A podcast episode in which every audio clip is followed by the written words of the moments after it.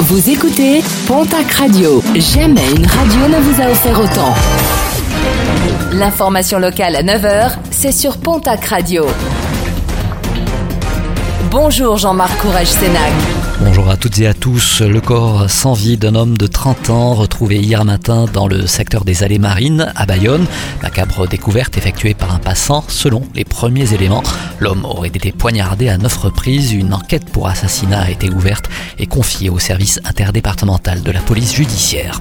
Frédéric Becbédé, placé en garde à vue. L'écrivain a été entendu hier matin au commissariat de Pau dans le cadre d'une enquête préliminaire pour viol, une plainte déposée par une jeune paloise qui aurait eu au cours de la même nuit une première relation sexuelle avec lui, ainsi qu'une seconde non consentie cette fois-ci. Des faits survenus cet été à l'hôtel Villa Navarre.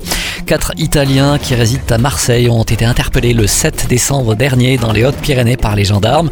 Ils sont soupçonnés d'avoir commis plusieurs cambriolages dans le département, ainsi que dans les Landes et les Pyrénées-Atlantiques.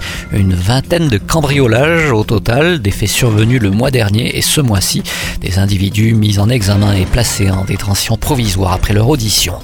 Un appel à la vigilance lancé par les gendarmes du Gers. Des individus se font passer pour des employés du SICTOM et se présentent au domicile de particuliers pour leur proposer de changer leur conteneur poubelle contre la somme de 10 euros.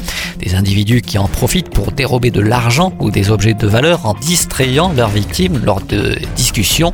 N'hésitez pas à déposer plainte si vous avez été victime et si vous avez ces gens en face de vous, n'hésitez pas non plus à vérifier leur qualité mais aussi appeler le 17 en cas de doute. Et puis, nos confrères de la Nouvelle République des Pyrénées se sont intéressés au surcroît d'activités pour les centres de tri en cette fin d'année.